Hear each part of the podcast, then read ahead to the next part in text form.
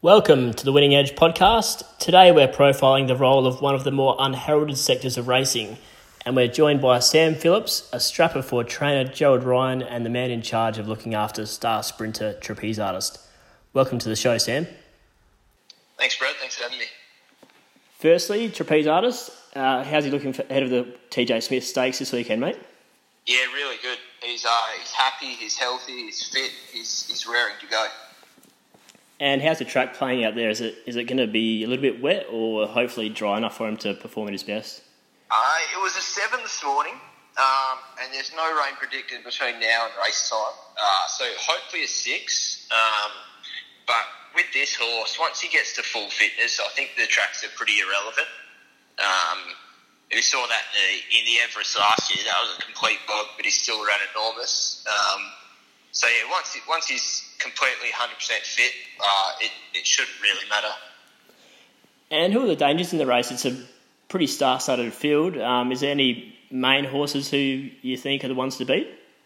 Well, I, I heard yesterday that out of the 11 runners, six are Group 1 winners and the other five have run second in Group 1. So the second you, you discount something out of the race, they'll lob up and, and knock you out. So you, you've got to treat everything as a, a danger. Um, if you have a bit of a closer look, I mean, Sunlight's won a last two at Group 1 level. Pirata went within a nose of winning at Group 1. Osborne Bulls has done everything but win a Group 1. Um, so, yeah, the whole field's a danger, really. And his trial was pretty hard to miss the other week. How's he come through that? Yeah, super. Nothing seems to affect him. He pulls up great, whether he gallops or canters or, or does anything not the morning before. So, no, he's in great order. Really happy. So tell us about your association with the horse and how did that come about? Uh, so I got to look after him when the two-year-olds first, or the babies first walk in the gates. You get assigned a few to each person. Um, so he got assigned to me pretty early on. Uh, I had a few other two-year-olds at the same time uh, already up and running, so I, I sort of took them under my wing a bit more because they they had already started racing. Um, so he went. He actually went to someone else for his two-year-old season, um, and then with a few injuries and, and having to give up one or two, I got him back at the start of his three-year-old career and never let him go. And so, when did you realise he was a pretty special horse? Was there anything early on that um, made you think this guy could be, you know, a four-time Group One winner? Oh, just winning one's good enough. But look, he, he bolted in on debut at Newcastle and you sort of you ha- you take a step back and look. That was a nice win, but it's a Newcastle made. Let's not get carried away. Um, he he bolted in in the Black Opal two starts later, and you think, oh, maybe we've got something pretty special here.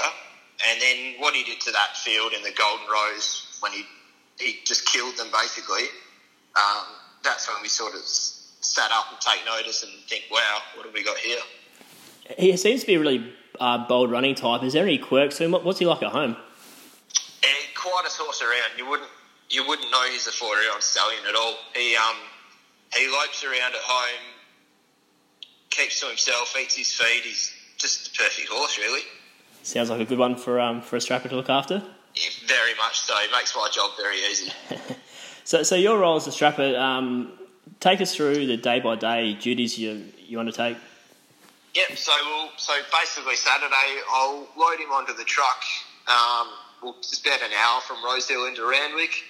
Uh, we'll get there. He normally has a sweat on the truck, um, so I'll give him a hose, give him a walk, dry him off, um, put him in the stall for a bit, and and he's happy. If he if he wants to go for a walk, you take him for a walk. If he's happy to stay still, you leave him there. Um, it's just about keeping the horse happy. Every horse is different, so some will have to walk the whole time some will be happy to stand in the stall the whole time. It's just about knowing each horse and all their quirks. Yep. So, how, how did you get your start in, in the racing game? Um, so, I'm from Perth. I started over there. Uh, got into it about oh, 2012. Um, I was working for an old guy. He, he sort of gave it up not long later, and the industry over there is a fair bit smaller than what it is here. Um, so I sort of lost my in it all. Went back to my trade, did a bit of travel.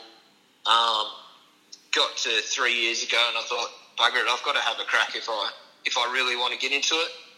Um, few in a through, few in a threw in a few resumes in uh, Sydney and Melbourne, and heard back from Gerald. Um, they were interested, so the second you find out that Gerald Ryan wants to hire you, you're mad enough to take it up. And a few days later, I was in my ute driving over, and the rest is history. How long did the drive take you?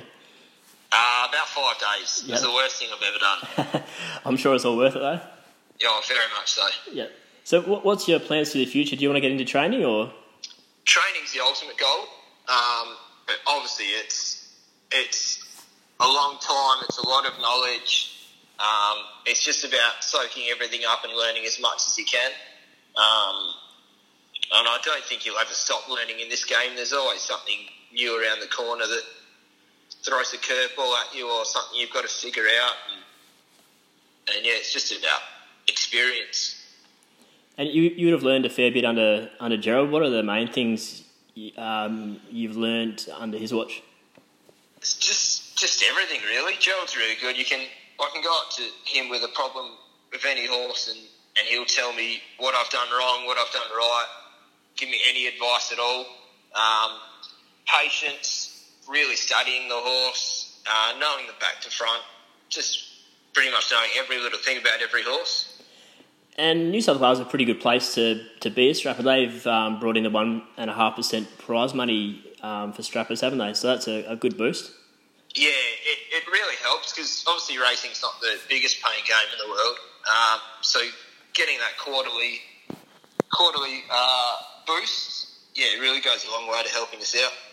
And especially helpful when you win big races like Trapeze Artist has. Yeah, even even running second in an Everest and getting two million in prize money is not too bad. and I guess um, being a strapper would have its challenges. You'd have challenging horses to deal with. And I guess not all trapeze artists. Um, are there any horses or any um, you know situations which which stick out in your mind um, where you've had to you know overcome a bit of adversity with a horse, or alternatively any you know wonderful horses you've had to deal with? Obviously, trapeze artist is one. Yeah, he sticks out as, as the easiest one. I've taken a few to, to the country tracks just by myself, and um, when you've got to try and leave them alone to go get the saddle and have a chat to the jockey, but they've got no interest in being tied up and and all that. That gets a bit tricky, but um, look, the racing family is really good. You can ask a complete stranger to mind your horse for ten minutes, and they'll they'll look after it like it's their own. So it's it's yeah, it's a bit easy like that. Yeah. Um, what's the best thing about strapper about, about being a strapper? Sorry. I think getting paid to go to the races. You get paid to look after these multi-million dollar horses. You're there in the thick of it all. You're walking walking past jockeys that are well known, walking past trainers that are, are known, are just the biggest and the best. It's it's pretty unbelievable. And have you got any other horses in the stable who you've had a bit to deal with, and we could um, give punters a bit of a leg up to follow in the coming weeks? Uh, we've got a very nice two-year-old called Fortress Command. He ran in the Shrek with Essence uh, a couple of weeks back on, on BMW Day ran third. He's heading towards the Champagne Stakes. He looks like uh, being the next, being a very nice horse. He'll be. You'll see the best of him when he's three, chasing derbies and guineas and that. Um, he could be a pretty special one out of the box. And with Trapeze Artist's career likely coming to an end pretty soon, um, what's the latest with Menari? So he's back in work. He's been in for probably a month to five weeks. Um, just slowly building building up. He's such a big, big horse that um, just got, he gets the work pumped into him, and he he cops it pretty well. Um, I sort of wash him and hand walk him every day. It's like washing two horses. It's just enormous. Um, so it's just hopefully his legs legs hold up, and I think Brisbane's touted as a possible comeback. Hopefully. Um, so yeah, we just would just be nice to get him to the races and if you can show the form he showed before getting injured, uh, look out, I reckon. Yeah, I think the, the whole industry would like to see him injury free for a while. That'd be great to see him back at the races. Yeah, well, the the track work that he, he used to be able to do was just phenomenal. Um, he'd run laps around trapeze artists on the track. Granted, trapeze is never a good track worker. Um, but yeah, some of the times and that that Gerald clocked were just out of this world. Yep. Well, let's pray that he um, yeah comes through this bit of work all good, and we can see him back at the races pretty soon. That's it. Fingers crossed.